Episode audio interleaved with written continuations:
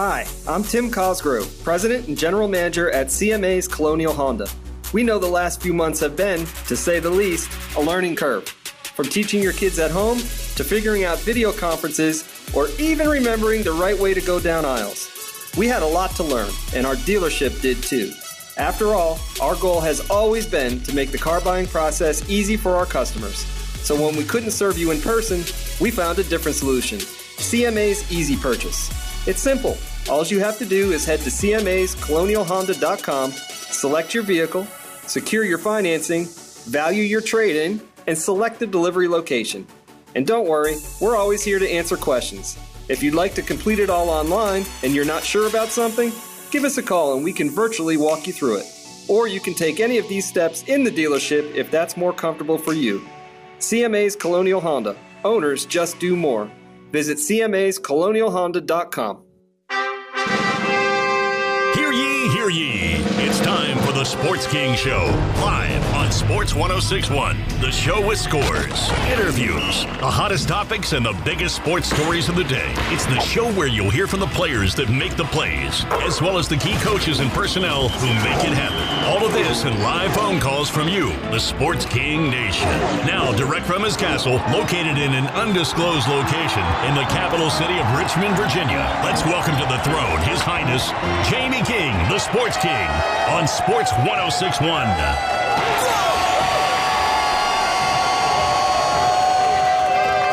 And good morning, Thursday, June 11th. Hope you guys are having a great day so far. Of course, we want to thank Big Al and Sports Phone uh, earlier, 8 to 10 live, leading into me, 10 to 12 live. Of course, Ben Maitland. That guy, talk about an Iron Man. Double duty he pulls for us, and we thank him for his work behind the glass. And we're going to start off the show today letting you know that a little bit later, we're going to have Ray Schoenke, who was a longtime player in the NFL, played for the Redskins, 10 years for the Skins, 12 seasons overall, and he did amazing things. We're going to talk about his time with Sonny Jurgensen, protecting him, and all the great moments there in Redskin history with him. We got a special announcement before we get off the air today about a special guest tomorrow as well. Uh, you won't want to miss. Uh, I'll let you know about that a little bit later in the show. Well, we want to start the show with some thoughts from you. Uh, I'm going to give you my take and what's going on. And of course, yesterday there was an announcement made, and I want to know how you feel, whether it be on Facebook Live or Sports 1061. Of course, I have gone on record, not the biggest NASCAR fan, not like my producer Ben Maitland, who loves the sport. He goes to Richmond Raceway, he goes whenever he can, he watches with his family, and it's something they do. He's been a long time NASCAR fan, and he knows this stuff intimately, folks.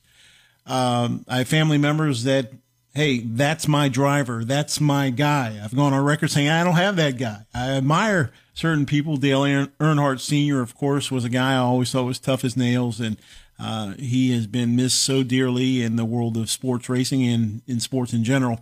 The intimidator himself. But when you look at some of the great drivers, Dale Earnhardt Jr., of course, very popular for so many years, one of the most popular racers on the course and off the course. Uh, you look at the situation there in terms of NASCAR. And with NASCAR trying different things, of course, the stage racing and the different aspects of NASCAR, that they're trying to make it more exciting and bring more fans in and more inclusiveness, which I totally understand and I get that. And then yesterday, the announcement was made. It came down from the hierarchy in NASCAR where they said that they are now going to ban any sighting whatsoever of the Confederate flag. So you've got two sides of the fence here. Some people think it's only one side and should only be one side, which is understandable. I'm taking no side. I'm just telling you, uh, not a big time NASCAR fan, but you watch the sport, and I'll watch certain races just to see the drivers and what they do. And trust me, these guys are in these vehicles in extreme temperatures, and the teamwork it takes to win races, it's unbelievable.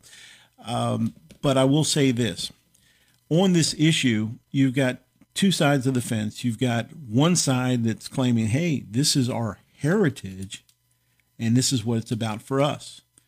Other side of the coin says, hey, this is a hate issue. So you got heritage versus hate. And the NASCAR official said, hey, we're going with the hate aspect. We're going to cancel this situation altogether. And Dan Wolken from USA Today wrote an article talking today about the question we'll see what's more important to NASCAR fans the racing or the racism. And it's hitting you right in the face, folks. And we'd love to hear your opinion 804 327 0888. Well, yesterday's decision by NASCAR to eliminate once and for all the Confederate flag, which many, of course, feel is that sign of hatred. Uh, many are looking as like, hey, it's a Southern heritage thing and they need to keep it there. What's your take? Give us a call. We'd love to hear from you. But when I look at this, you know, it's something of an impression aspect. Obviously, they've been talking about getting rid of it. Uh, you've got so many people that are saying it's got to go, it needs to go. Dale Earnhardt Jr. among them. He's felt for a long time, uh, five years ago in an interview, he said it's time for us to move on and get rid of this symbol that so many people feel is a hate filled symbol. The hardliners, I mean, you've got some folks uh, predominantly, and I'm not going to say just in the South, but predominantly in the South, that are saying, hey, it's my right to bear that flag, to carry that flag, to take that flag to the racetrack with me. And I've seen the pictures of the infields uh, around certain tracks. You can look around and just go back and Google these photos, and you'll see by and large there's a lot of people that take that flag with them, or stickers, or hats, or whatever, because, you know, the old saying about, hey, this is something of a uh, symbol of where I came from, and I'm going to show that pride. Now, of course, we know right now with the way things are and the symbolism of that, we know it's a hate filled symbol for so many folks, and they understandably did what they felt was best. The only question I have, and I'm wondering about, is will this be a major blow to NASCAR in terms of their fan base? And just a question. I'm not saying it will, not saying it won't. I'm just asking what's your take 804 327 0888 because NASCAR drivers uh, themselves, they're talking about them not being able to uh, speak freely and will they be able to talk about this pro or con without repercussions? And you wonder, of course, Bubba Wallace, uh, who drives a Richard Petty car, came out and talked about it and said it needs to go. It's time for them to get out of here. No one should feel uncomfortable when they come to a NASCAR race. So you wonder, in terms of that aspect, with NASCAR getting on board here, taking the right steps, I applaud Bubba Wallace for his stance. He's a guy, he's a bright guy. He's got so much going for him. He's a talented driver, and he really has stood behind this situation. So you're looking at this and you're saying to yourself, where do we go from here? And you're going to say, wow, I'm on this side of the fence for this reason or this side, I won't. And if you don't go back to NASCAR because you can't carry the flag, wear the flag, and we're talking hats, shirts, the whole nine yards. If you have anything with a Confederate flag, it's done. It's totally done. So some folks out there are saying, and I've received calls in Texas from some folks that said, "Hey, man, that's it for me. I'm I'm turning the channel. I'm not going to support." And that's your choice. But in the climate today and what's going on, to be able to pay respect to people that are feeling this right now in this climate, I applaud the Bubba Wallaces of the world to stand up and say enough is enough. Now, may disagree with me. If you do, give me a call 804 327 0888. What side are you on? When uh, you look at this deeply, uh, you've got Joe Gibbs, a guy that uh, said, hey, this situation uh, of the ignorance, and when you hear Bubba Wallace speak, it wakes you up a bit. And Joe Gibbs went on to say that I think NASCAR is going to do the right thing here. So Ben Maitland has a cut from Bubba Wallace. So take a listen.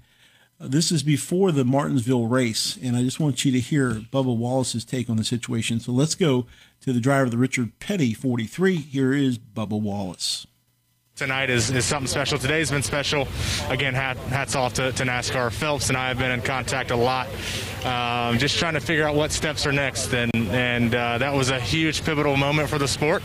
A lot of backlash, but it, it creates doors and allows the community to come together as one. And uh, that's what the real mission is here. So I'm excited about that. And so Bubba Wallace excited about that. It's a situation that's ongoing right now, and we won't know for weeks and months to come exactly what's going on in terms of how it's going to affect NASCAR. Uh, certainly love to hear from you, 804 327 0888. Will it affect NASCAR in a big way? Will it affect NASCAR in just a ripple? We don't know, but we do know that the discussion is there and it's a situation that we're trying to understand more about. But NASCAR is at the center of this situation, and now they have come down and said that is it for the Confederate flag in the NASCAR industry total from A to Z. So we will keep our eye on that. Uh, we do want to let you know, of course, tra- transferring over to the Major League Baseball side, uh, greedy owners, um, it's all being pointed towards the owners now versus the players, that the owners are showing uh, that they are the ones that are not wanting to uh, bring about the season, whereas Rob Manford, the commissioner of baseball, has the full right to basically say, come back and play in a shortened season. If he does that, they have to come back and they have to play. If he uh, puts that edict out and says, you guys got to come back, you guys have to play, uh, it's one of those things where Major League Baseball has made the proposal to play uh, baseball game, 75% prorated salary, 76 game season, playoff pool money, no draft pick compensations for signing players. The season will finish uh, September 27th. The postseason ends at the end of October. These are the things they're talking about. It all looks good on paper, but here is the problem. Uh, when you look at this, uh, Trevor Bauer of the Reds said it's actually 75% of prorated amount, which works out to be about 35% of our full salary to play for 47% of the games. So you understand where the players are coming from to a degree, but folks, put a pen to paper and look at what 35% of a Major League Baseball salary would be, and you would trade with any of these guys, even the lowest paid players, on any day of the week the money is extraordinary. It's exorbitant, the amount of money these guys are getting paid. And yes, I understand the hit they're taking is going to be extreme, but they have got to take one for the team. Major League Baseball is in a precarious position right now. You're looking at a situation that if they do the wrong thing, they run the risk of losing fans forever in so many ways. There are such hardline fans, and I've heard from them, phone calls, texts. If they don't come back, I'm not coming back. That's some of the sentiments some people have said, and I understand it because it's like once you've been spurned and you felt like your back has been turned on uh, us, the American people, you're like, I don't know if I want to go back down that rabbit hole again. I don't think I want to go back there and say, you know what, I'm going to give them another chance and another chance and another chance.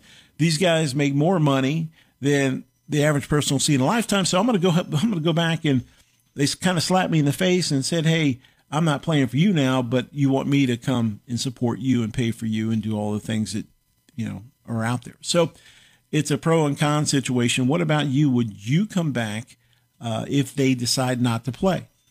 I, for one, may eventually. You know, I love baseball. I've gone on record saying that, but I'll tell you what, it's going to take a long time because I'm going to look at it from a side view stance and say, hey, you guys didn't come back for America when America needed you. And I think it'll take me a long while to digest that because I just don't like the stance when you've got a player group and an ownership group and neither one considers us the fans. And so you're looking at it from our lens and you say something has to be done for us. So that's my take. What's yours? 804 327 0888 is the number. 804 327 0888 is the number.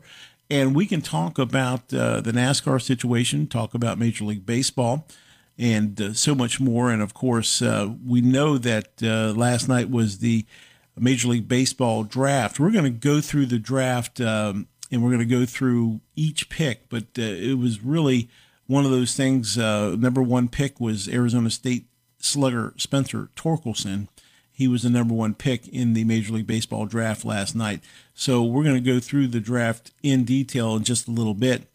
But when you look at the draft happening, uh, trying to get some excitement about baseball on that level, and then you can't come to an agreement on the other level, you're like, eh, I just don't know. It's hard to get excited about a baseball season that may not be played at all. But uh, the Washington Capitals, in a hockey sense, are reconvening today at uh, up in D.C. They're getting at the complex there, and six hockey players at a time can be on the ice, and they're going to start practicing today.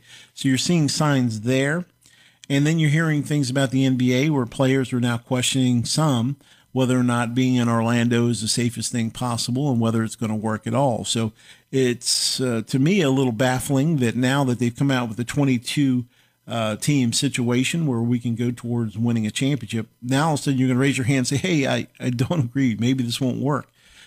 you should have done this before they set the schedule and all these weeks and months they've had of discussion. Why didn't you bring more of that up now? But it seems like now that it's in stone that we're going to move forward, you now have issues with it. I think they have tried to check every box in terms of the safety aspects. And yes, not everything has been determined on how it's going to work. And it's still a fluid situation. But we have to look at it that the NBA and Adam Silver deserve all kinds of praise for trying much like Gary Bettman in the NHL. They are both trying to get things back on track and they need to be applauded. But, folks, whether you're a NASCAR fan or not, going back to NASCAR, they deserve the most credit because you know what? I have not heard one driver or one official talk about, well, we got this prize money this weekend. Prize money hasn't even been discussed. They're making their money and the sponsors are still getting paid. Don't get me wrong but it hasn't been the dollar that's been the driving force, pun intended. It has been getting back on track, getting something back for the American public to enjoy. And that's why NASCAR numbers continue to rise because they say these guys are putting it out there and are giving us something to cheer about. So we cheer for them. And that's why I'm becoming a bigger NASCAR fan because these guys are doing something that very few people out there outside of the UFC and Dana White another guy that deserves, a lot of credit. He has been putting on these tremendous octagon matches as of late with no fans. They've got, of course, Bruce Buffer um, in the ring, and he's doing the best he can to get the excitement going with no fans, and they're having good matches. People are talking about it. But the UFC and NASCAR stepping to the forefront saying, we're going to give you something to cheer about, and we're going to do it the right way. And I noticed something in watching because I watched the background things, what's happening in the background. And in between every UFC fight, if you watch closely, they've got guys with masks and tanks, and they're in the ring. The minute the the uh, fight is over, they're spraying, they're wiping. They are so serious about making sure the health of everyone concerned, uh, wiping every aspect, spraying every aspect to make sure it's uh, uh, clear and virus free and doing whatever they can to make it safe for everybody involved. So they're taking the steps, and you're seeing more and more of that, and especially UFC. NASCAR has done an amazing job. And trust me, when you've got these guys that are so close sometimes in the pits, doing what they're doing and taking the precautions they are, and having the masks on and so forth, and the heat that these guys deal with around these vehicles, it's unbelievable what they're doing. And they're doing it with a smile. I mean, they're doing it in a, a, very big way for America. That's why I feel they deserve so much credit in terms of the NASCAR situation because of what they are bringing to us, something to smile about, something to think about, and that is to their credit because it's a big, big step. Because when everybody looks back, they'll say, hey, NASCAR did it. Let's follow their route. Let's do it the way they did it. In the NFL and college football, uh, we're talking about them coming back and how they're going to come back, they're going to have to look at these other sports and say they're doing it. We need to follow suit like that. So the number here, 804 327 0888, coming up on the show a little bit later is going to be uh, Ray Schoenke, of course, played for the Redskins in 10 seasons, 12 overall. One of the greatest Redskins, voted one of the greatest Redskins, of course, the guard, played for and with Sonny Jurgensen. We're going to find out about uh, Sonny Jurgensen and what it was like being in a huddle with that guy, the Hall of Famer, and what he was in terms of a leader. These are the exciting things I like to hear in terms of what happened behind the scenes. What was it like when Sonny Jurgensen was calling plays, and what type of leader was he? And when things went wrong, what differentiated him from other quarterbacks? What made him stand out? Why was he that Hall of Famer? When you have somebody that's with you for 10 years in that huddle and you look at him and you learn about him and all the greatness and the great players that came, you know, you've got a guard that was able to watch this happen firsthand. It's exciting to hear. Yesterday on the show, of course, we were excited. Mike Bass and, of course, Roy Jefferson, two guys that I really admire. And it was so interesting uh, as I was looking at my notes last night. Mike Bass talking about Vince Lombardi, things I didn't know. And that's part of the show that I love is as you ask questions and you learn from the guys that paved the way. And in this current climate of uh, race relations and racial strife, to hear Mike Bass say on my program that Vince Lombardi was shown prejudice against him because he was an Italian American. And Mike Bass said the reason a lot of the African American players felt really close to Vince Lombardi was because they saw that he had endured racism. And you say, well, come on, how could that be? He was a white coach. Yes, he was a white coach, but he was an Italian white coach and he had darker skin.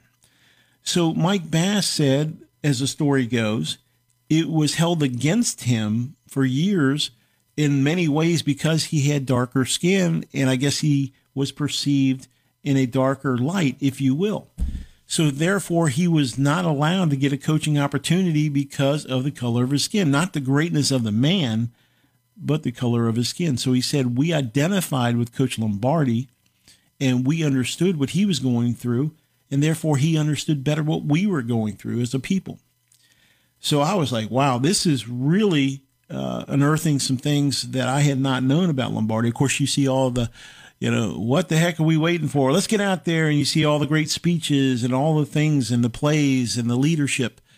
But the road that he had to go was not an easy one. And we found that out yesterday. So I appreciate Mike Bass shedding light on that. That was very fascinating in terms of the background of Vince Lombardi, in terms of his opportunity and why it could have come sooner, but it did not. And that was the situation we learned yesterday on Sports King Show.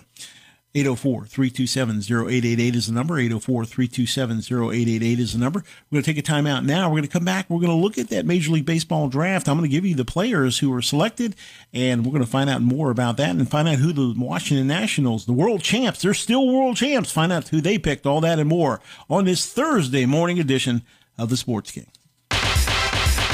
This is Trent Murphy, number 93 from the Buffalo Bills. You're listening to Sports King on Sports 1061. You're listening to the guy that was once addicted to brake fluid. But please don't worry, he says he can stop at any time. It's the Sports King on Sports 1061.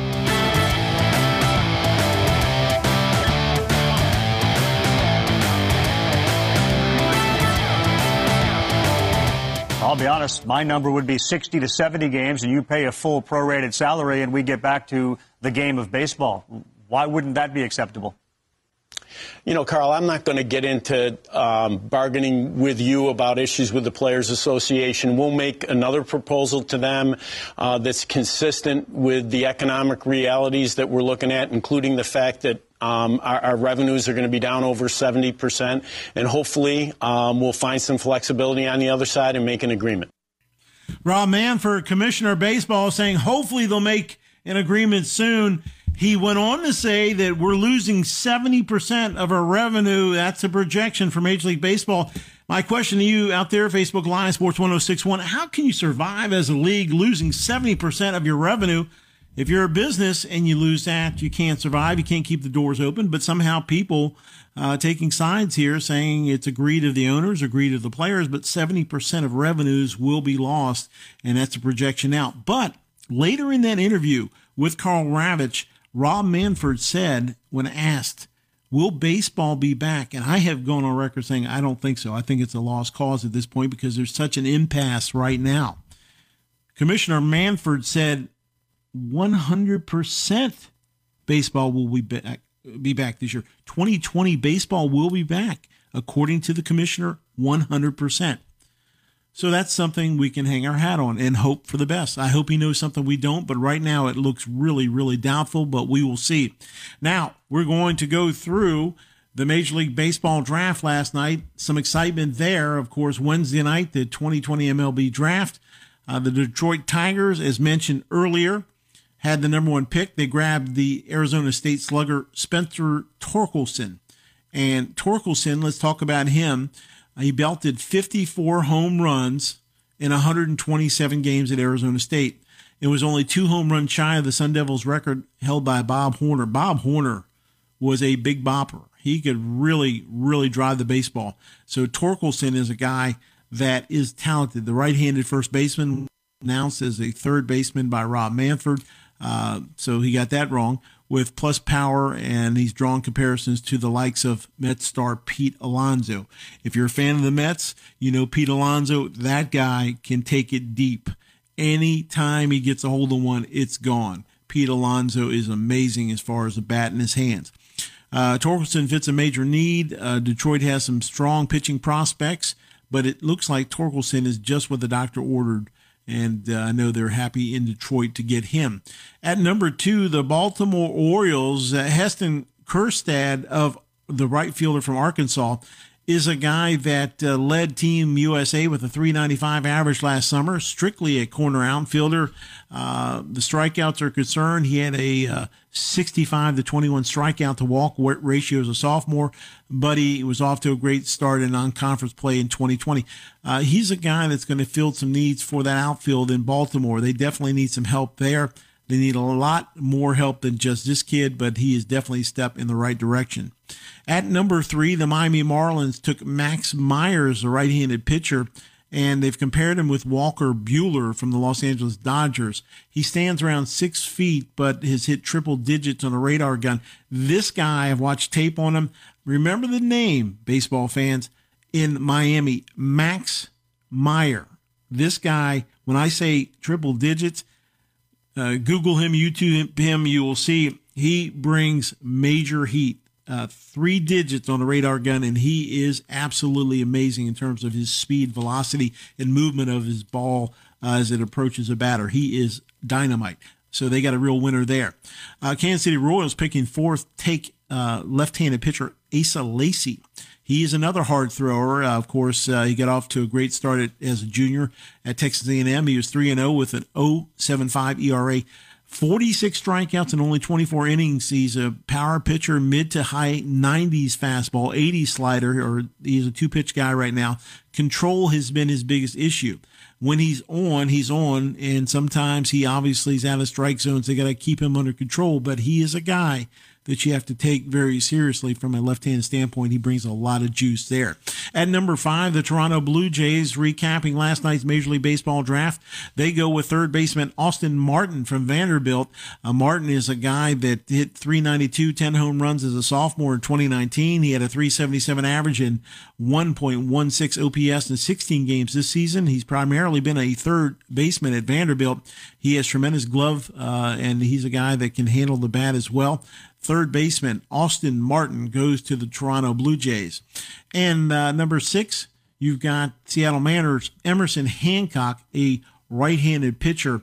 Uh, out of Georgia. I love this kid. He is a big guy. Remember this name, Emerson Hancock, out of Georgia, going to the Seattle Mariners. I think they got a steal here. He's a guy that his uh, season in 2019 entered uh, ended early because of an injury. Six foot four, he throws in the high 90s, and he is a frontline guy. He will be a guy that will break in that starting rotation very quickly. He is somebody that really, really is a talented guy, high velocity guy, great movement. He has great uh, breaking ball. They're going to work on him uh, just to make sure uh, he gets injury free. But when he's right, he is absolutely phenomenal. At number seven, the Pittsburgh Pirates last night selected Nick Gonzalez, second baseman out of New Mexico State. He put up tremendous numbers at New Mexico State. I mean, listen to this 399 average He's just unbelievable, boggling uh, 610 OBP and 1.15 slugging percentage. Yes, you read that correctly uh, and heard that correctly for me. The numbers came in the most uh, offense friendly environment in college baseball. They put the wood to the ball New Mexico State, and this kid is dynamite. He was an MVP in the Cape Cod League uh, last summer as well. Uh, so remember the name Nick Gonzalez. Pirates fans are going to love him in Pittsburgh. This kid is a real gamer. At number eight, the San Diego Padres, Robert Hassell, center fielder, Independence High School. He has been regarded as a high school player with the best hit tool in the draft. He's six foot two, lefty swinger, lean frame, above average arm, and a chance to stick in center field. So you're looking at a guy that has some room to grow, but a high schooler that definitely is a talented player. At number nine, the Colorado Rockies took Zac Veen, center fielder out of Spruce High School in Florida. Uh, of course, Veen is a guy that is uh, talented. He's compared himself uh, and many people compare him to Christian Yelich, Cody Bellinger, for example, two guys uh, you want to be compared to.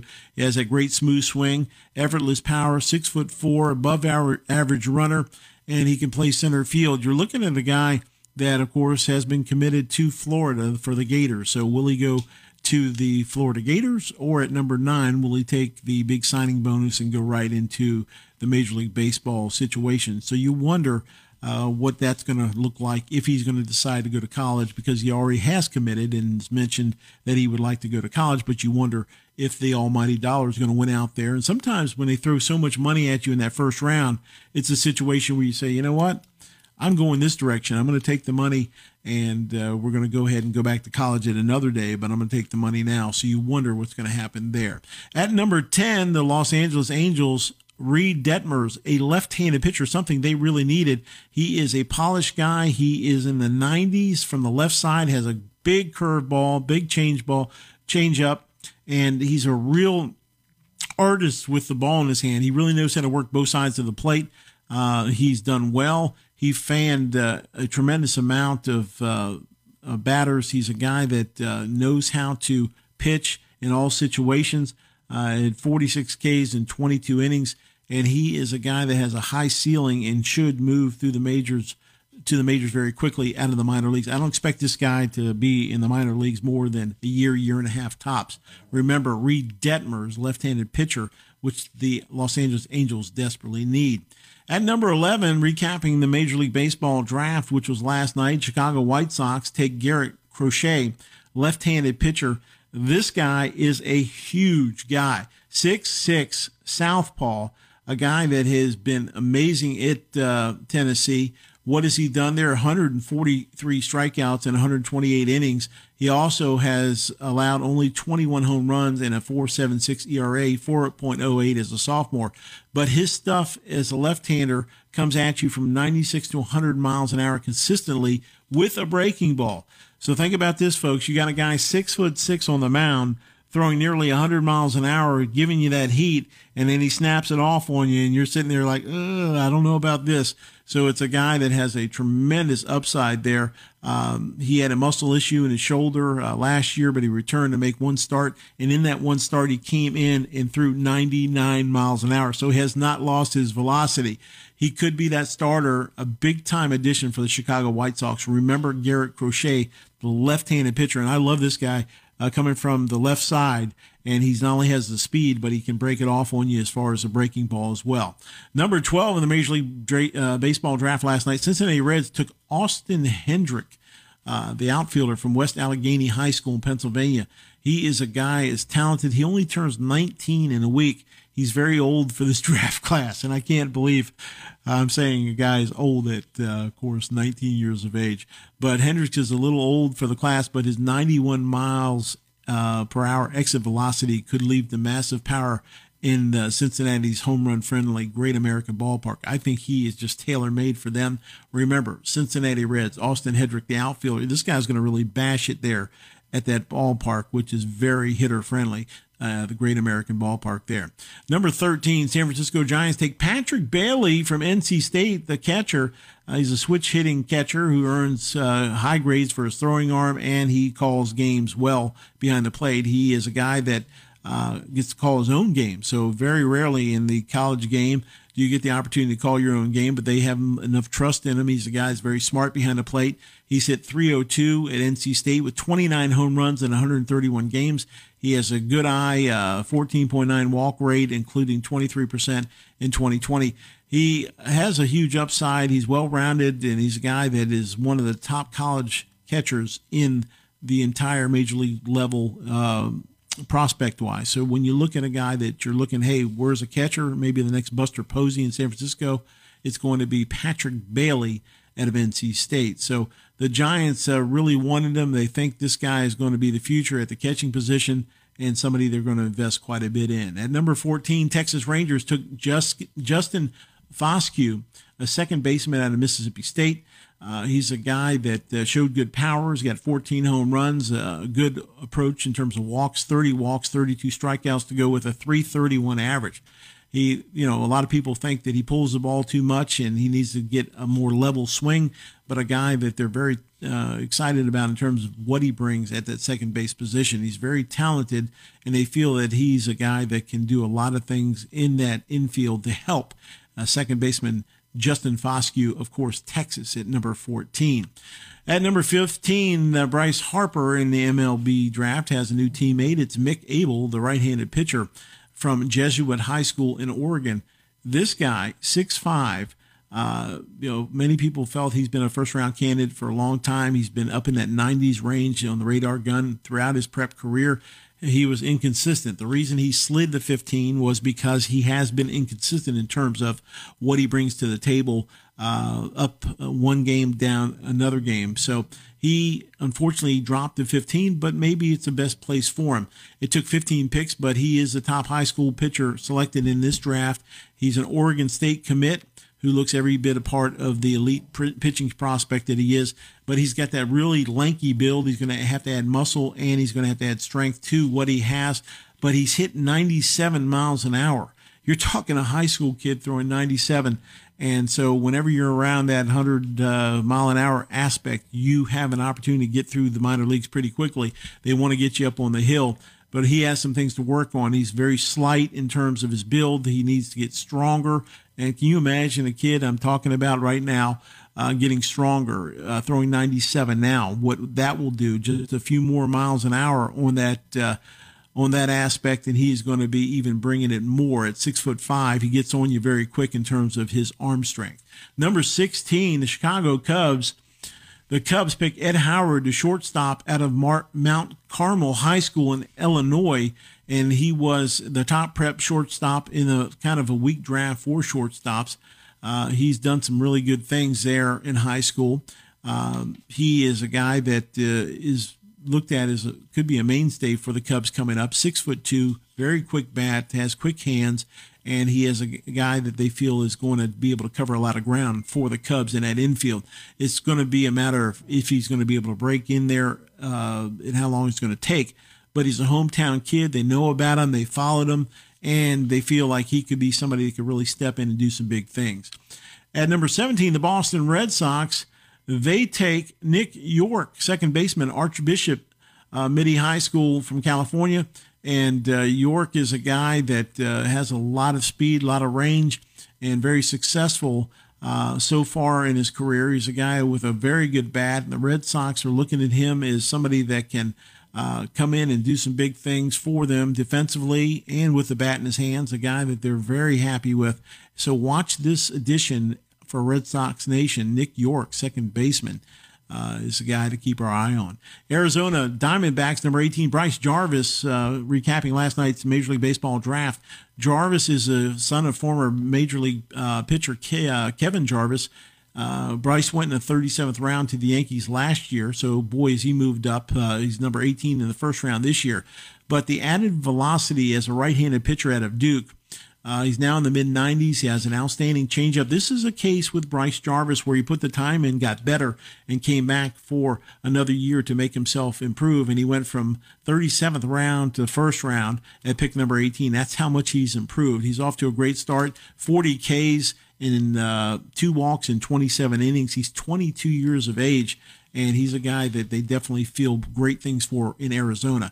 Closing this out, we're going to go through the top 20 New York Mets. Uh, Pete Crow Armstrong, center fielder out of uh, Harvard Westlake High School. And uh, yeah, Crow Armstrong, uh, the son of two actors, Crow Armstrong is from the same prep school that produced Lucas Giolito, Max Fried, and Jack Flaherty. He's a guy that has a lot of talent and a center fielder covers a lot of ground. A great defender, great runner, great speed on the bases, and a guy that really is going to bring a lot to the New York Mets. They're going to love this kid. I don't know at center field if he's going to be able to get in there right away. They may have to adjust to move him around, but he's a guy that they're really high on and a guy that has that power that they need, and they're going to love him there in New York. And rounding it out, number 20 for the Milwaukee Brewers, Garrett Mitchell, the center fielder at UCLA. This is a guy that's six foot three, 200 pounders, bats left handed. He has big power. Uh, he's had a 70 or 80 uh, rating in terms of speed. He hasn't learned about his power yet. He really hasn't tapped into it. He knows how to hit. He's had 12 triples. Think about that for a minute. Uh, he had a great stat line in 2020. He hit 355 with only three strikeouts in 15 games, but without a home run. So it's a situation there. Uh, Garrett Mitchell has type 1 diabetes. It has some concerns about his durability and stamina and if that's going to affect his game. But he's put up some big numbers. He goes at number 20 to the Milwaukee Brewers. But the situation there is he's got a great contact bat. They're just worried about his power production there. So the wonder is, will he be able to put up some big numbers from a power aspect? In Milwaukee. And that's going to wrap up your look at your top 20 picks in terms of the Major League Baseball draft, which was last night. So here's the thing we got the Major League Baseball draft. We have players coming in to a league that we hope gets started soon. I still have been under this big hope that July 4th, I can see us all coming together watching baseball. I don't think that's going to happen now. As the clock ticks, it looks like it's dragging out further and further. But I hold hope that Rob Manfred, the commissioner, went on record yesterday saying 100% there will be baseball in 2020. May not be many games, but there will be baseball. Going to take a time out on the Sports King show. Come back and we're going to get it all teed up for Ray Schoenke, the Redskins guard who played for the team for 12 years. All that and more on the way as we continue this Thursday morning edition of the Sports King. Don't touch that dial. Hi, this is Mike Singletary, former Chicago Bear Hall of Famer. You're listening to my friend Jamie King, the Sports King on Sports 1061. Welcome back. You're listening to a man who is cooler than the other side of the pillow. It's the Sports King on Sports 1061.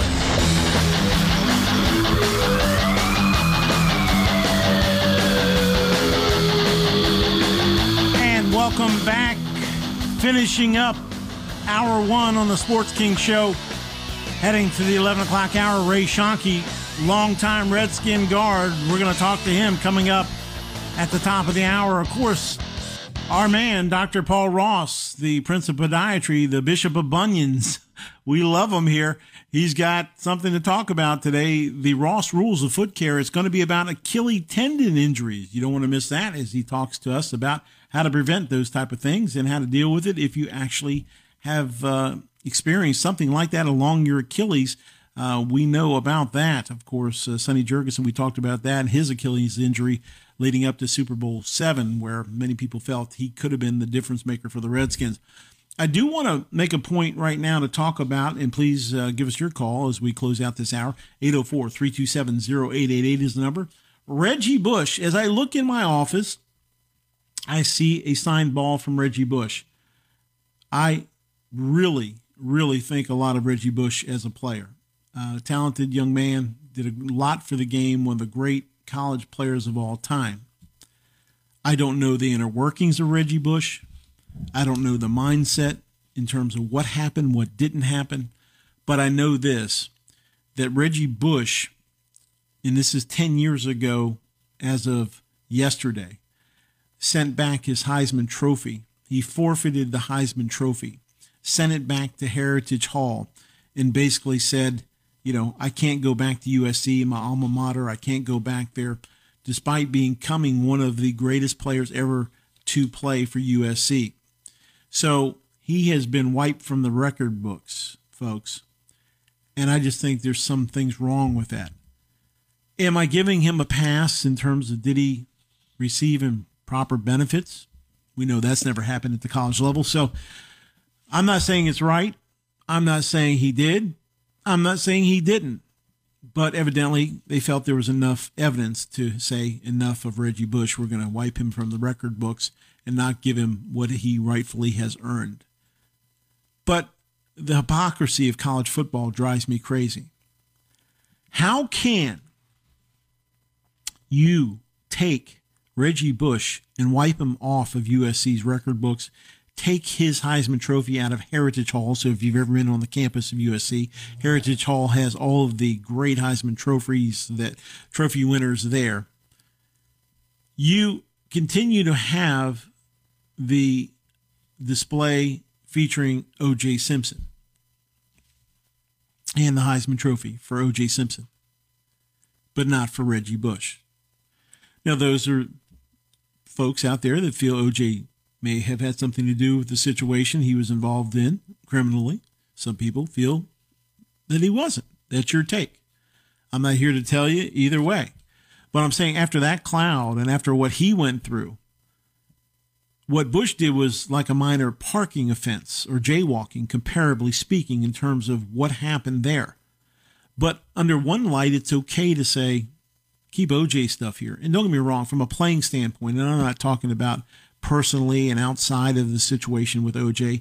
And I will say this I did have interaction with OJ at a Monday night game, spent a little time with him, got to speak with him, and it wasn't a long time, but he was very nice to me, a very nice man. And I can't speak to what's happened in his personal life. I can't speak to what he may or may not have done. I do know my interaction with him. He was very kind to me for what it's worth. But to have his Heisman Trophy there at Heritage Hall and Reggie Bush be wiped from the record books is ludicrous.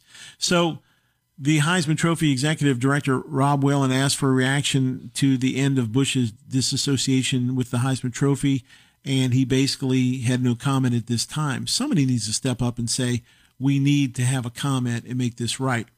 The NCAA came down hard on USC. The reduction of 30 scholarships over three years reduced the Trojans' depth chart pretty much to uh, whoever walked by. I mean, they picked guys out of parking lots to play for the Trojans. It was bad. They had a two year bowl ban, uh, limited practices.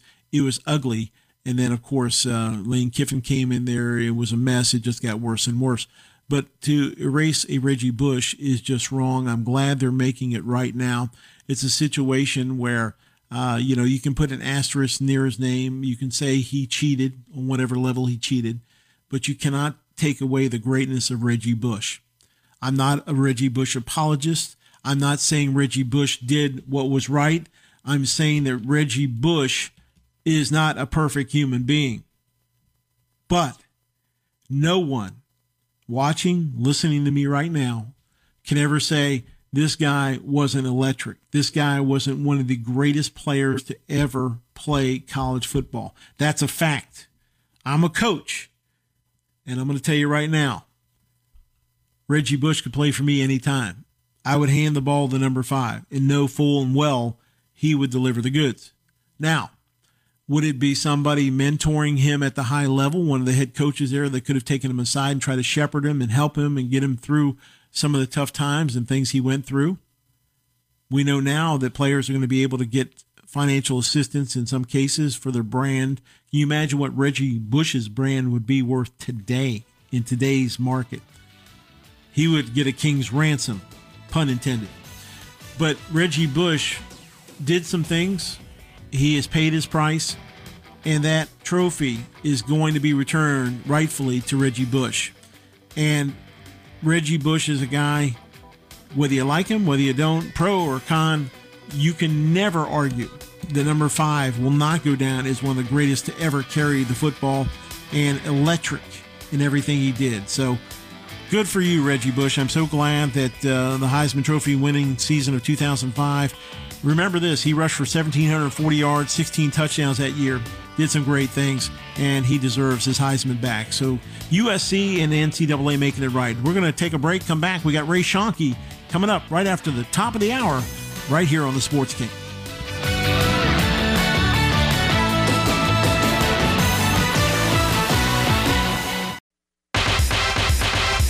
Sports fans. This is former Washington Redskins quarterback and Super Bowl 26 MVP Mark Rypien. You are listening to my favorite sports show, The Sports King, hosted by my great friend Jamie King on Sports 1061. Hi, I'm Tim Cosgrove, President and General Manager at CMA's Colonial Honda. Our goal has always been to make the car buying process easy. So when we couldn't serve you in person, we found a different solution CMA's Easy Purchase. It's simple. All you have to do is head to CMA'sColonialHonda.com, select your vehicle, secure your financing, value your trade in, and select the delivery location. CMA's Colonial Honda. Owners just do more. Visit CMA'sColonialHonda.com. Sports King Nation, want to take part in the show? Here's your chance to call the studio line 804 327 0888. That's 804 327 0888.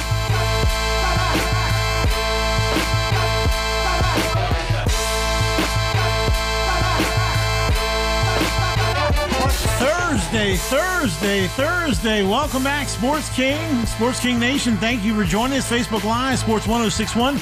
We'll be joined momentarily by Ray Schoenke. 12 years he was in the NFL, 10 of them with the Washington Redskins. How good was he? One of the 100 greatest players ever to don the burgundy and gold. And we'll join him momentarily.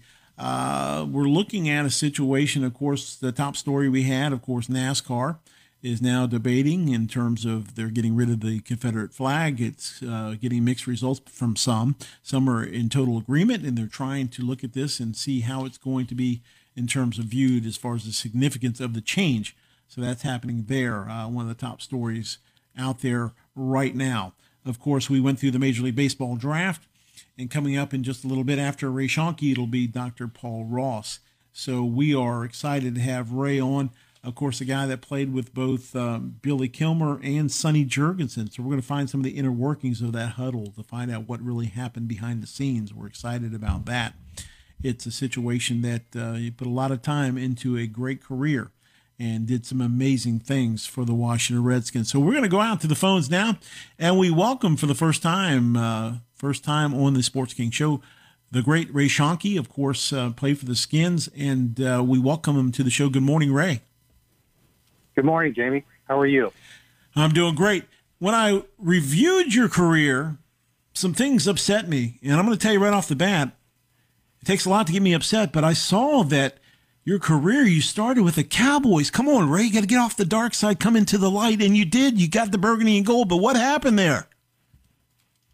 Well, uh, we ran into a few problems. One is my line coach. I was I started my second year, which was you know quite an accomplishment uh, in the NFL. But uh, my line coach and I uh, didn't get along at all, and we nearly got into a fist fight the last game of the season. and then the next season, I went to Landry and I said I want to try it on defense because I was a defensive player in college.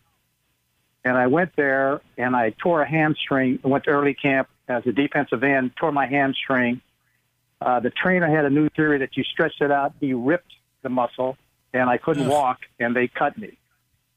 I didn't realize I could have could have sought my salary, and I thought somebody would pick me up, and nobody did. And uh, so I don't really. I have a connection to the Cowboys in that I played for a couple of years with them, and I had some good friends. And actually, some of some of the guys I played with came to the the Skins later on. Uh, but it was an interesting relationship because you know that team went on to become the darling of, of the NFL. And Landry, who I thought was just meticulous and uh, non-feeling, became one of the greatest coaches ever in the NFL. Uh, when we look at your career, just amazing. 145 games played, 74 started. Uh, you don't see a lot of NFL success out of Hawaii. So let's go back in time uh, in terms of your high school career and when you got out of high school. When did things start coming together for you as far as a player? And you knew, I guess, coming out of Hawaii, not having a lot of guys having great success, that you were setting a trend in terms of success from Hawaiian player standpoint. So talk about that and maybe some of the obstacles you had to overcome to get to the next level in terms of college.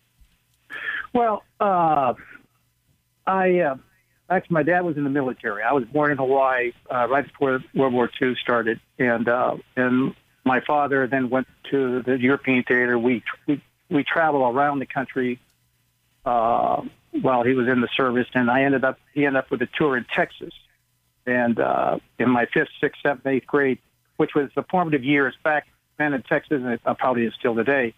Uh, football was was king and you started playing early. And I started having some success uh, there. And then uh, he, he transferred to Hawaii. And then in Hawaii, I uh, I went to a school. Uh, the history of Hawaii, which I'm, I'm sure some of your listeners know something about, and others don't. Uh, they have a tremendous back then. They had a tremendous athletic program, uh, and it was a small community. Um, and uh, you would have 25,000 people at a football game, and the, and the rivalry between the public schools and the private schools. There were a lot of private schools there, and that was set up by missionaries who came to Hawaii many years ago. And some of these schools uh, recruited. Uh, and in order to compete against the public schools, they would bring guys in and uh, became really scholarship boys, and we were really the, the henchmen to represent the school against the public schools. Uh, sports in Hawaii and particularly the Polynesians uh, were big, mean, and like to mix it up.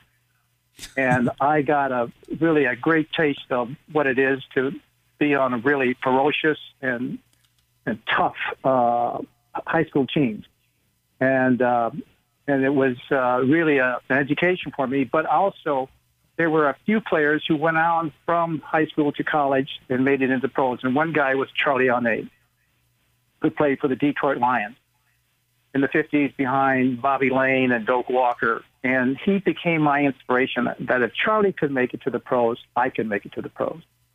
And then my dad decided to go back to Texas my senior year, and I was totally uh, upset about it because I just loved Hawaii.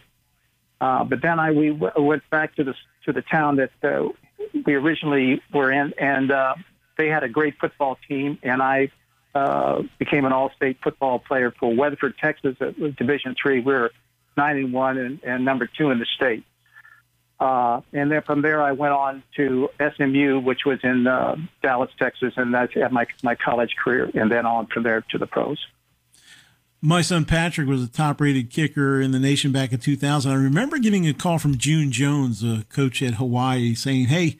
We'd like to bring your son Patrick out here. Would he like to be in Hawaii? And of course, the obvious answer there is, Coach, he would love to be there. The only problem is mom and dad don't get to go as far as uh, the travel and the distance, which was the only disappointing aspect. But talk about the Hawaii culture and what that meant to you being there. Of course, you said you hated the fact you had to go to Texas. Uh, can you talk about that experience and the fans there and what football means there on the islands?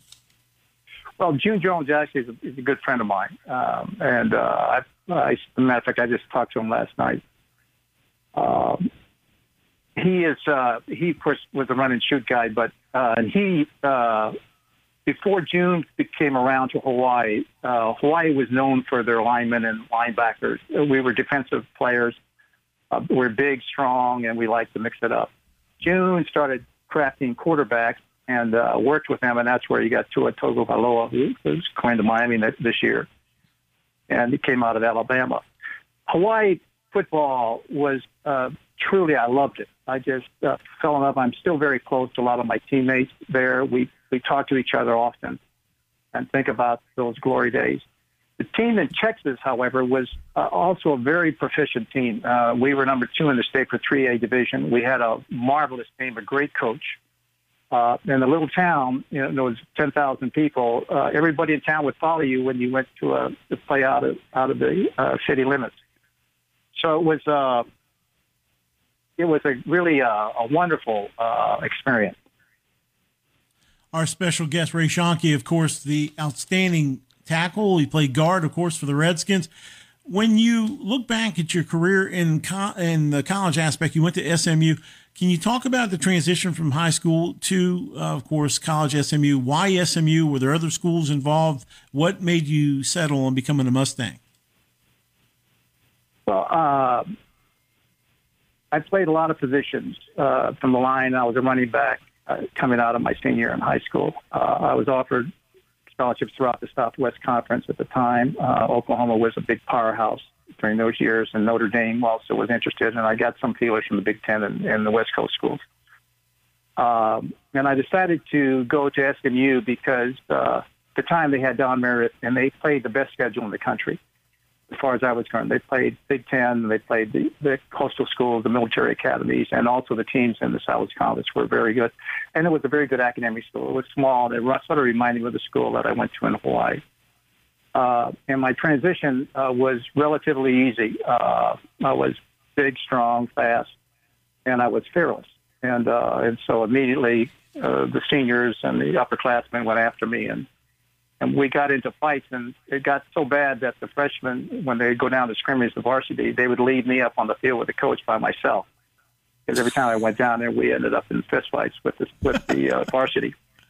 Uh, unfortunately, while uh, the team was ranked when I went there, and they played outstanding schedule my sophomore, junior, and senior. We played top 10 uh, Heisman Trophy winners. Joe Bellino played Navy in my sophomore year. We played USC, Ohio State, uh, Missouri. Uh, it was a, a terrible experience because we only won two games my entire career.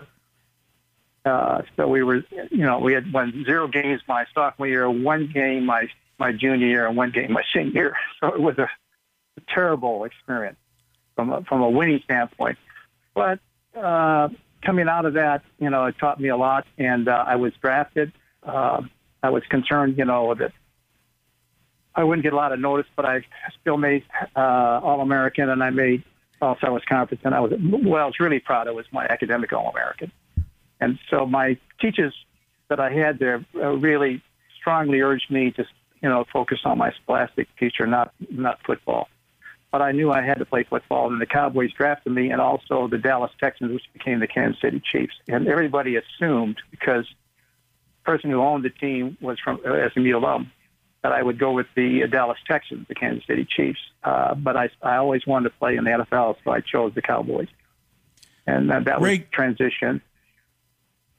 Can you speak to the academic side? We have a lot of parents out there and student athletes trying to come up, and I always preach about the fact if you can't do it in the classroom, you won't see the field. You're an All American from an academic standpoint. You've done great in business, you've had a great career, and a very smart guy throughout your entire process. Of course, folks say, well, hey, being a guard, what do you have to know? And you don't understand the intricacies uh, of. Sometimes they think offensive linemen just block. There's not a lot to it. I mean, the, just some novice folks out there. And I say, if you knew how much goes into the plays and what has to happen and the timing aspects and just so much it's like a perfect uh, concert with all the different uh, musicians coming together. Same thing on the offensive line.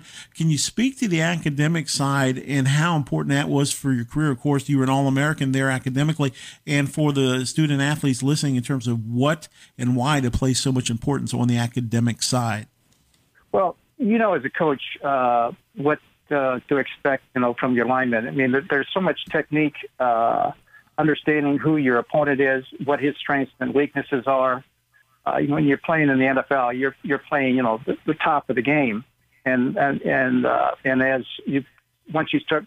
You play everybody who's up against you is outstanding, but then you play outstanding people like Bob Lilly, who was All Pro, and Buck Buchanan, who was a giant, and uh, and Lyle Alzado. You get these guys who are not only big, strong, but they're mean and nasty.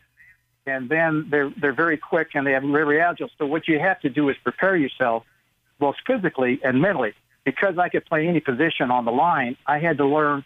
I was the first up for anybody who got hurt. So in the middle of the game, I could be playing uh, left guard, and the coach would tell me you got to go to right tackle. So and so is hurt and uh, and there was no understanding like yeah well it's middle of the game and we understand Ray that you got you know, uh, you're, you're not the regular starter, and we'll overlook, you know, any mistakes you made. BS. They didn't overlook anything. They expected me to be perfect. And so you go in with that, uh, with the understanding you had to be perfect, but you can't be perfect. And so you know you're going to make mistakes, but you can't let it get to you because if it does, then you can't function. And so it, it, it is a huge discipline that you have to have both mentally and physically and combine the two in order to execute under enormous pressure and be able to have play with a, enormous abandon and fierceness and be able to deal with that both physically and mentally. And and once you play that, particularly when I play somebody who's equally uh, challenged, knowing that they're all pro and and, and uh, particularly I always check their backgrounds. I would call their a teammate from another team that I knew and say what kind of person was. I was more interested in the kind of student he was versus uh, you know but at athletic field, I knew that if he was smart, that was going to be an issue. And I needed to know that. Then I needed to know more about the guy himself. And so I would study these people when I had a book on them. And I particularly like to play somebody who probably did the same thing with me. And when the two of us would meet in a, in a battle, it would be just a marvelous experience. Mark Moseley told us when he signed his deal he got the major league amount of $2,500. I'm just thinking, looking back, you come in the league 1963, round 11, pick 146. in the NFL draft, AFL draft 1963, round 10, pick 73. Maybe more money in the AFL. I'm not sure on this. You've got the answer here, but I can't imagine it was earth shattering money, but uh, I'm sure you're just happy to get the opportunity to be drafted.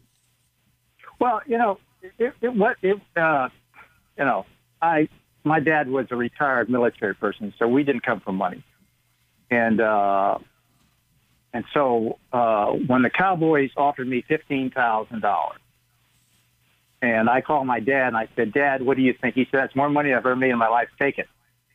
And so I uh, took the money and and and Tex Schramm, who was the general manager, said, you know, how much of that do you want now? I said, well, can I have thirty five hundred dollars? Uh, and he said, sure, here's $3,500 bonus. And so I went out and bought a Falcon convertible for my, for my bonus. And so I thought I was so cool. I had this purple Falcon, four, four speed with a black top, bucket seat. And I'm, I'm driving on I pull up to the Dallas Cowboy uh, camp and then pull these guys with these Cadillacs, you know, eight, you know, eight miles long with big fins on it. And they look at this thing and they say, Rookie, what the hell is that? I was so embarrassed. But that, you know, but anyway, so fifteen thousand was uh, in today's money. You know, that's got to be pushing close. Believe it or not, it's got to be. I would think somewhere close to seventy, eighty thousand dollars. So it, it wasn't chicken feed. It, you could do a lot with fifteen thousand dollars back then. We're going to get in your Redskin career after the break. I do want to ask you before we go to break. Of course, right now we're in the midst of the pandemic. The situation is fluid there. Of course, the racial strife in uh, America at this point. And I want to ask, and I asked Mike Bass yesterday, he told me some very fascinating things about what he endured. And, and I just wanted to ask you, uh, coming from a Polynesian descent, your background and so forth, did you endure through your career uh, the racist aspect, uh, anything of note in terms of uh, getting a hard time or being held down or being held back? Uh, what was your experience from that aspect and your thoughts on things today? Uh, I was as a young as a young man, uh, young boy uh, in Texas in the in the fifth, sixth, seventh grade. I was dark and I was fat, and they call me Fat Girl. And I would get in fight, and there were bullies uh, who went after me. I was a nice kid. I wasn't. A, and when I got to junior high, I realized that the older kids were going to jump me and take off my pants. That was and try to humiliate you in front of everybody. And I skirted the issue for four days. And finally, Friday, I said, I just got to face them. So I went out there, and then, you know, we got into a huge fist fight, and I'm trying to defend myself. And the principal brings us in, chastised the boys who were going after me, and, and told me, you know, that I needed to t- get, get tougher on it. And then I realized that the only way I can do this is that I need to fight back. And uh, and from that point on, I went after bullies. I think bullies are cowards. Once you once you go after them, they give up. And I became an intense person on that because I realized what these people were, and I hated it because of the racialness of it. Because I was a brown-skinned kid, you know, and back at that time, blacks stand back, browns stick around. Uh, but I was, but I was a little different. But but because I was such an outstanding football player and a good student, uh, you know, I was I was appreciated and actually voted. You know, I was the president of my junior high class, so it was. I had some good feelings, but I also had some very negative feelings. And when I went to Hawaii, I felt so comfortable because everybody on our team uh, was of some. There were white people. We call them haoles, and there were Hawaiians. There were we had some a couple of black guys. We had uh, a lot of Koreans Chinese, Japanese. Uh, it was really a mixed bag. And in fact, one person said, uh, "Hey, what's Benny?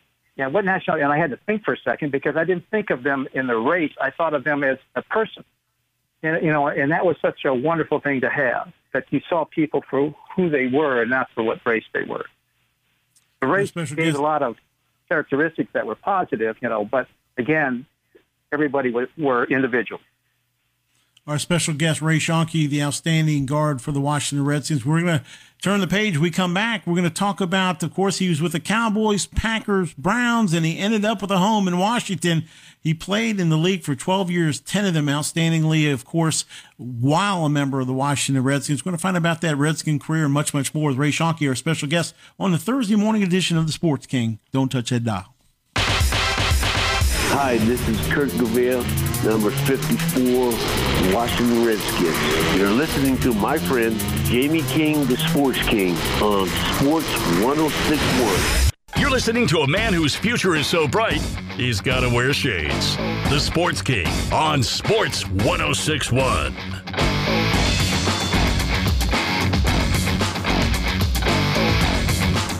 And welcome back. Internationally, we thank you for joining us and around the United States. Thank you for tuning in. Facebook Live and Sports 1061. We continue our discussion with one of the 100 greatest all time Redskins, Ray Schoenke. This guy was the man on that offensive line.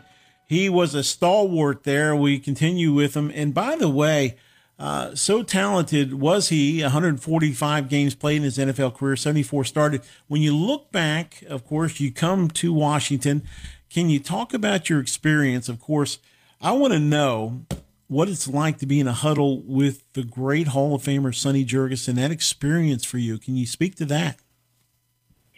Well, Sonny, uh, when I got there, he was, you know, an out, he was already built an outstanding reputation. Uh, you know, he was just a phenomenal passer.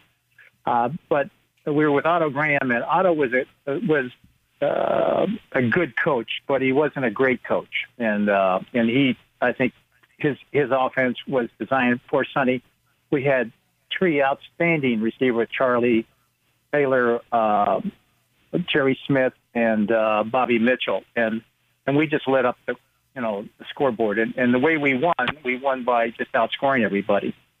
Uh, when Allen came in, he was a defensive coach. He was defensive minded. Uh, he didn't like to throw the ball, and of course, Sonny was very upset because he wanted to uh, uh, throw the ball. And when Billy Kilmer was there, he was saying, "Heck, I'm not. I'm never going to play because of Sonny." And then Sonny got hurt, and Billy came in, and he was outstanding. And what George Allen brought to the table was not necessarily the passing attack. He believed defense first, special teams second, and offense last. All he wanted Yeah. was three scores. We'd hold them to two defensively and get out of there, but don't light up the, the, scoreboard.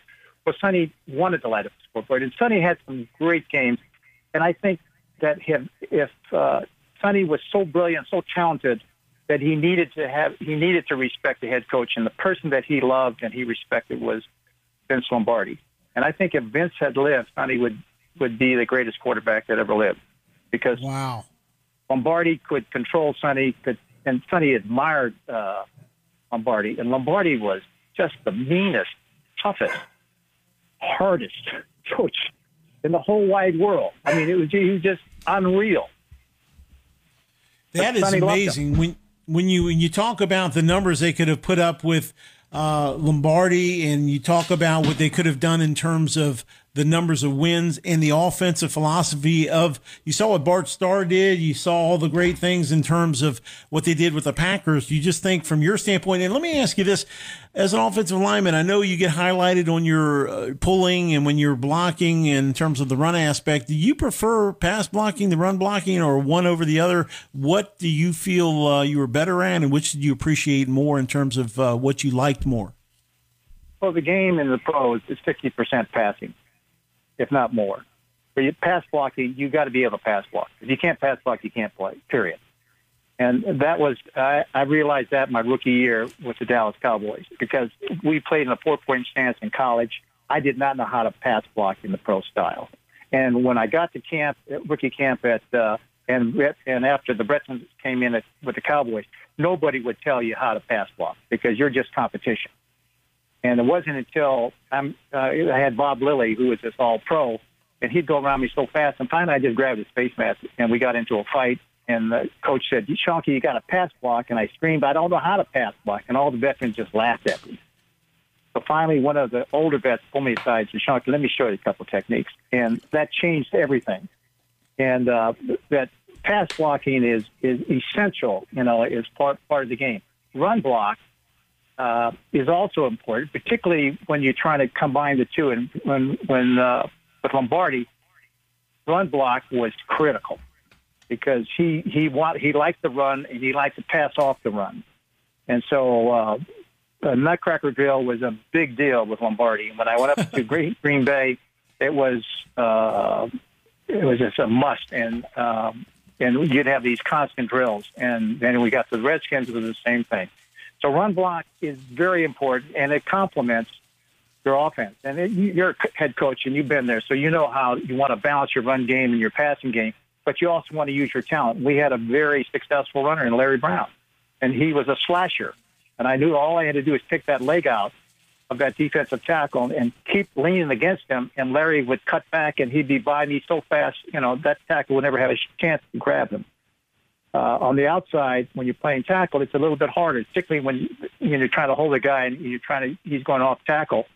It's a harder block, and I had too tall. I remember we were playing um, Thanksgiving game, and Duane Thomas was the running back. I said, Duane, I'm going to hold too tall for two, just two seconds tops and you better get your ass around me fast. And he went around and went made a touchdown. So, so blocking it, it's it's the combination. You know, I I I I spend hours perfecting both, uh, and uh, and it's it's it's uh, it's a skill that that you've got to have to be able to play at that level. Ray Schoenke was one of the absolute best at his position. Let me ask you this and this may be a tough one in terms of your entire career. When you looked at certain matchups and certain teams coming in to RFK, or when you went on the road, you circled and said, "Uh oh, this is going to be a really uh, tough battle." Don't get me wrong; I know all battles are tough at the NFL level. Was there one guy that gave you fits, or one guy that you were like, uh, this is going to be an all day battle here. What was that uh, particular matchup that you looked at and said, this is the one that really I circle as the one of the toughest ones out? Too Tall Jones, you just mentioned, he was a beast. We remember him well. Um, uh, some other guys maybe that stood out to you that said, hey, this is. Uh, well, you know, Bob Lilly, Too Tall, uh, Lyle Alzado, Buck Buchanan, um, you know, and I'm trying to remember the guy at uh, the Cleveland Browns who was just a marvelous. He was he was a defensive lineman, and he went on to become a psychologist. And the two of us, mentally and physically, were just battling each other. It was just so intense and so exciting. But each one of them had had a different uh, feeling. And what I would do is I would call. I mean, I try to get a book on these guys. I would call their teammates and say, "What kind of guy was he? You know, can you tell me anything about?" I particularly was interested in in his study habits and how smart he was. I wasn't too concerned about if they're just beasts. But the guy you really worried about was a small, quick guy who was smart, not the big, strong guy who would try to kill you. Now, Lyle Alzado would try to kill you, and of course, he was on drugs. He was on everything you can imagine, and uh, and it was just a fist fight, you know. And, and after a while, he got he gets so frustrated, he just start he just starts fighting you. You know, he punch you, and then you had to, you know, we ended up in a fist fight, and then first thing you know, he's telling everybody to jump me. You know, on the when it was a Monday night game, and he was at the time with the Denver Broncos, and he mouthed off how many sacks he was going to get. Well, he didn't get any. And uh, and then Joe Theismann comes in. We're running off the clock, and Joe is third quarterback. And so Joe comes in and he wants to start throwing the ball. I said, Joe, you need to run the clock out. And he looked at me. I'm the quarterback. I said, then you're going to get a lookout block. And he said, he looked at me and if you know what a lookout block is, look out because I'm leaving yep, now, yep. Alzado. He's going to come and kill you. And he, Joe said, you wouldn't do that. I said, try me. But he, he, he ran the clock out. So it was cool. But uh, wow. yeah, it, uh, there, it, it just, it's, uh, our job is to open holes. Our job is to make sure the quarterback's not touched. Uh, a lot of people don't appreciate or understand too much what we do. Um, I was I took great pride in it because I knew I could end up playing any position on the line at any time, and I had to be perfect, you know. And uh, it's impossible to be perfect. but well, I tell you, you what, uh, you you were as perfect as they come with the guard play. You did such an amazing job. When you look back that '72 Super Bowl, we fell short 14 to seven in a game that uh, we were looked at as potential favorites there and a chance to win it. What's your remembrances of that game and your first opportunity with the Super Bowl?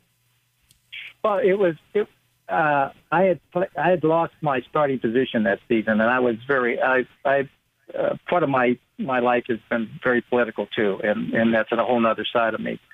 And I got into a rhubarb anyway. Uh, for whatever reason, uh, I lost my starting position, and I ended up playing in the two playoff games, really outstanding games against uh, Dallas and Green Bay. Green Bay, I played right guard. Against Dallas, I played left tackle. And both times, in, in, in dire situations, there was injuries, and uh, and again, you know, most important game at the time in the history of the franchise, and I knew I had to be perfect, and I I, I was so proud of myself in each each of those games. Uh, the game two, uh, when we played Miami Dolphins, I, I only played on the special teams. I didn't get. It was a, it was uh, it was a downer. It, we just I think I don't know if if we over if there was overcoach or there's too uh, there's too much pressure. Uh, we just weren't comfortable at all at that game, you know, and and it was unfortunate. Uh, what I did enjoy though in '74 uh, when Sonny came in to play, we were playing Miami in in uh, Washington, and we beat them. And I remember being on that last drive where Sonny, we started on the, uh, I think we're on the five or ten yard line, and he said, and we're behind, and we needed uh, a touchdown. And uh, 90 seconds later, and after maybe five or six plays, and I had Stanfill with this All-Pro defensive end. I'm playing right tackle then it was my chance to, and also Sonny, you know, to win this game. And when I, when we won that game, I was just elated, you know, to be able to take on the, the Dolphins. Sonny was the QB, and I I was the playing right tackle, and it was just a, a marvelous feeling. Yeah, I would say this. I've always gone on record saying, has Sonny not been injured? Nothing is Billy. I think Sonny uh, aerial wise could have had a field day against those Dolphins and we could have won that game, but it is what it is. Um, and looking at your historic career, it was a great, uh, so many great moments. And, uh, of course, in 2015, you were honored into uh, and voted into the Polynesian Hall of Fame.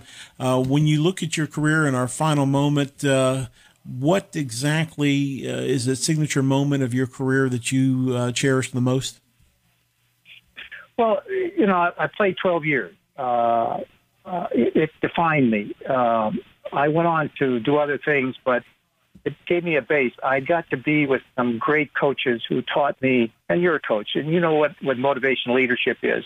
I went into a very complex industry where tax, legal, finance, and accounting were, were disciplines that were needed to build a, a national firm, and I, I didn't have those. I hired those. But what I did have was leadership, motivation, and organization skills that I learned from these great coaches. You know, so the game itself was the basis for me. I also learned early when I when I played for three teams in a couple years that it was a short-lived industry that you needed to really prepare for the day when you were going to retire. And people don't realize that the average career of an NFL player is only three years, and most of them, unfortunately, don't have a degree when it's over, are unemployed and bankrupt. And that's that's the sad commentary and I was determined I wasn't going to be in that category, and so I prepared myself. And but I couldn't have done anything. I couldn't have built anything and done what I've been able to accomplish without those 12 years in the NFL. He was one of a kind, folks. Ray Schoenke, uh, outstanding guard for the Skins. He did so much, and folks, he was nicknamed the Mummy for the amount of sports tape uh, they would use on him. He had five surgeries, two knee replacements, and he showed up for the Washington Redskins, 145 games played, a guy that just gave everything he had. And when you look at the great ones, this guy's name is at the top of the list in terms of offensive line play. And I will say this, of course, one of the 100 greatest Redskins all time. This has been an honor, Ray. We hope to have you back uh, when football season comes back around. Hopefully, we can get you back on and talk some more. We got so much more to talk about. Thank you so much for joining us today. And of course, you've done it academically, you've done it in the business world, football. You've had it such a remarkable life. It's been our pleasure to have you on the Sports King Show today. Thank you very much, Jamie. I greatly appreciate it.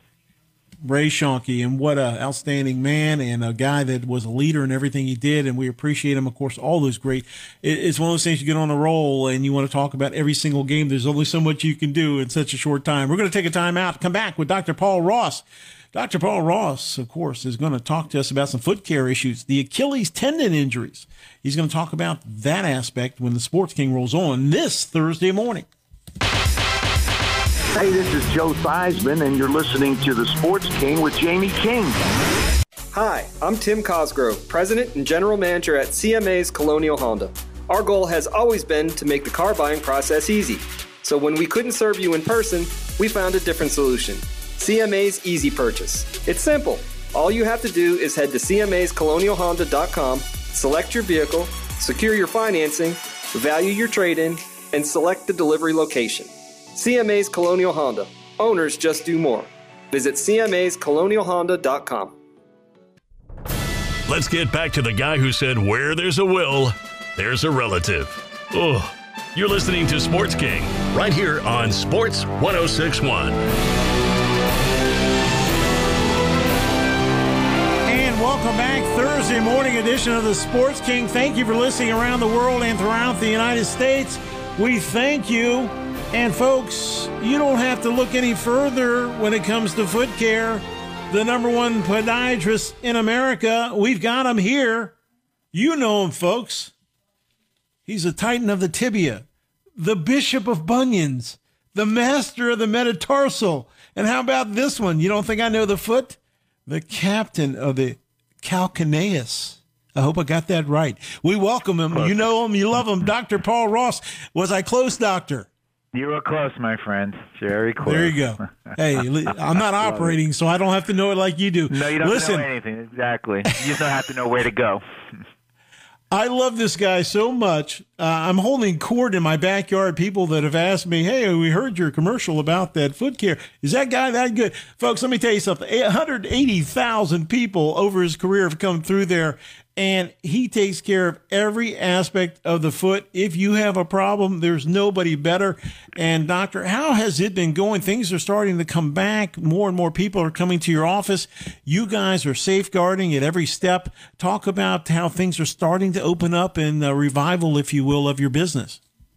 Yeah, Jamie. Uh, thanks so much for asking. Um certainly, with the restrictions being uh, released a little bit and get into the next phase of the the uh, the counties opening up. We're seeing uh, patients uh, wanting to get out more and take care of their problems. Many patients were finding out didn't even know that we were open, and they're glad to know that we are. And, and um, we're at full capacity, seeing uh, our full load of patients again. So it's uh, it's good that we're uh, here and able to lend the services that we need to lend. People ask me about uh, my thoughts on foot care and why you have to take care of your feet. And I'm like, you have two feet, you have to take care of them. It's almost like some people uh, from coaching standpoint used to ask me, are kickers really important? And I tell them, you know what? My philosophy on kickers, you never, ever really need a kicker until you need a kicker. Same with uh, foot care. Uh, you know, when you have somebody that knows what you know in terms of protecting, and I tell people all the time, you got two feet, got to take care of them. Foot care and prevention is such a big thing and such a big aspect of what you do there. Not only do you do detailed plans for everybody that comes in, but you also try to help prevent things. One thing about Dr. Ross I love about it is not about, hey, let's get you under the knife, let's go to the extremes. You always look to see what you can do to help someone first and foremost and always. And then if you have to do surgically uh, some aspects, you'll do that. But it's always about preventative and what's best for your patient. And that's something you've always done. Well, one thing I've always known, we have one pair, and they must last a lifetime.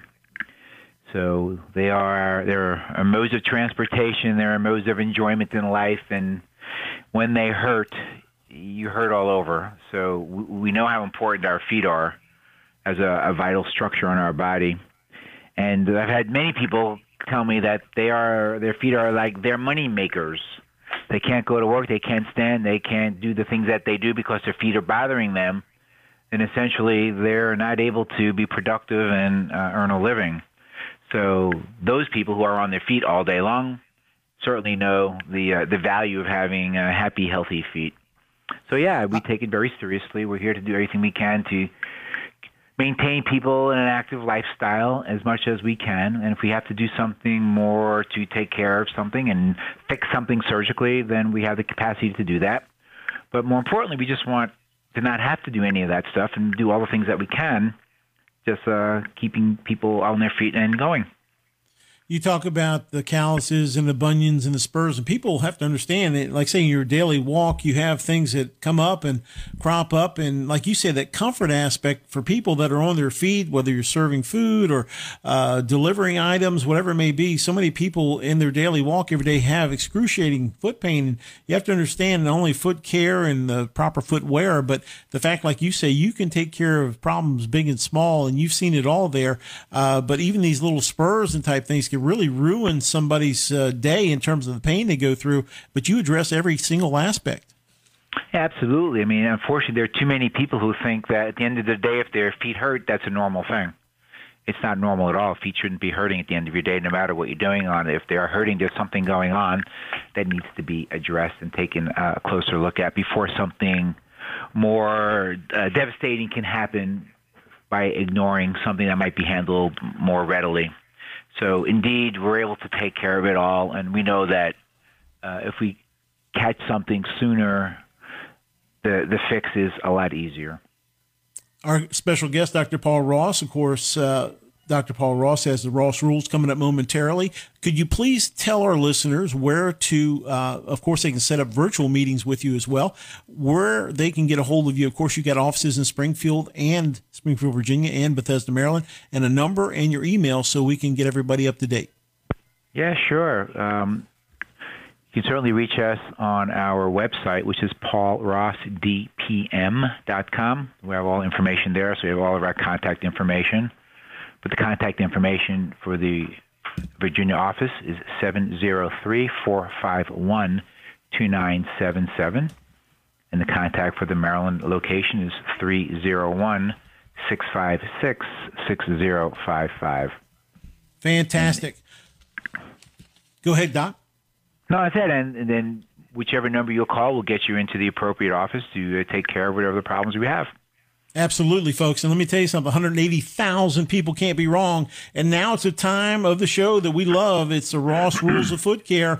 Here he is, Dr. Paul Ross, today tackling the subject matter Achilles tendon injuries. Take it away, Doc. A very unfortunate injury in sports is a tear of the Achilles tendon. It can take six to 12 months to get back to full strength, depending on the severity of the injury. What's fascinating about this particular injury is how almost all victims of it say a similar thing. They feel like they got a swift kick to the area, but when they turned around, no one was there. One wrong misstep and the Achilles can tear. How does this pertain to you if you aren't playing a competitive sport? Well, Achilles tendon pain is something we see every day in our practice. The tendon is under so much tension with every step, it's a wonder it doesn't get injured more. You can have Achilles pain where it attaches to the heel bone or higher up. Neither one of them are comfortable, but here's the most important thing. If you let an Achilles tendon problem linger, it can tear. A torn Achilles not only hurts tremendously, it also takes many months to heal. At the sign of any pain in this area, immediately apply ice for about 30 minutes per hour, a few times a day. Refrain from any weight bearing exercise activities, and put a heel lift in your shoe. Of course, your fastest path to relief is to have it evaluated and treated by us. We have helped hundreds of people to avoid Achilles tendon injuries. This tendon is one of the slowest to heal. The earlier it is addressed, the less likely it is to become chronic. Don't ignore even the mildest of pain in your Achilles tendon. You don't want to be one of those people who says, I thought someone kicked me, but when I turned around, no one was behind me. We can help you get relief from Achilles pain and avoid a tear. So if you're having any issues like that, the sooner we can take care of it, the easier it is to fix and heal and hopefully avoid any further Achilles injuries going forward. Give us a call if you have any problems.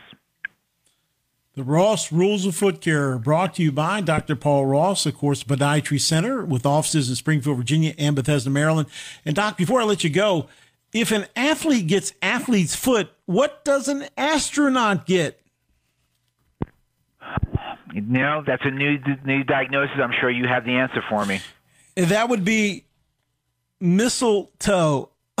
oh my God! Yes, Hey, I'll look. look that one up and have a treatment for you next week on the Yeah. Ross rules. Mistletoe. okay.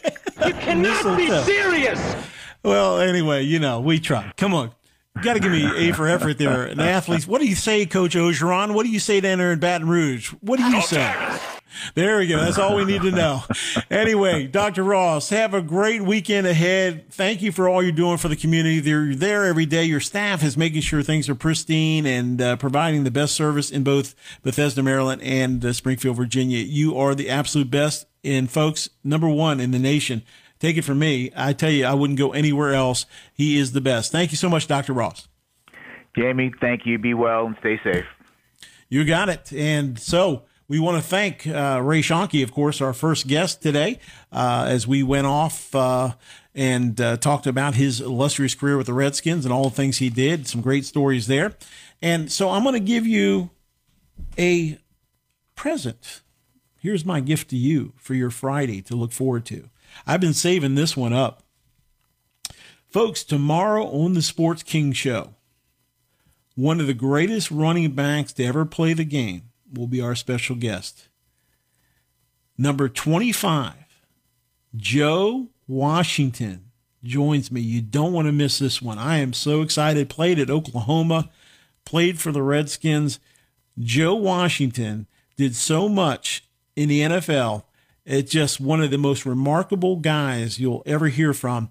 And to hear all of those great Redskin games. And folks, if you want to see some greatness, Go back today, YouTube the Redskins versus Raiders, and watch the final play of the game where he caught a touchdown pass to win it at RFK over the Raiders, 37-35. I was there, one of the greatest moments ever to watch, and he had so many moments there, too many to talk about. Tomorrow on the show, Joe Washington, you don't want to miss that. Of course, today's top story, we talked about the Confederate flag. Will they uh, in terms of the folks in NASCAR come back in droves? Will they stay away? Some folks are happy it's gone. Many feel that way.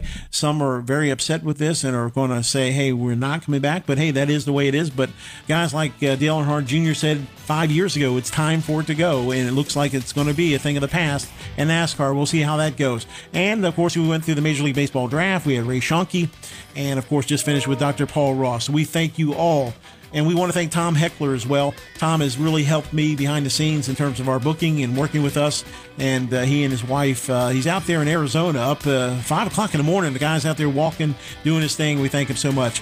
I want to thank Ben Maitland. And of course, it all starts here with Big Al Sports Phone 8 to 10 live. I follow 10 to 12, and then it's off to the jungle. Jim Rome coming up momentarily. So I want to thank Ben for all the work behind the glass. I want to thank all of you, Facebook Live, Sports 1061. Uh, have a great rest of your Thursday. We'll see you tomorrow for the Friday edition of the Sports King Show with our special guest, the one and only Joe Washington, right here on Sports 1061.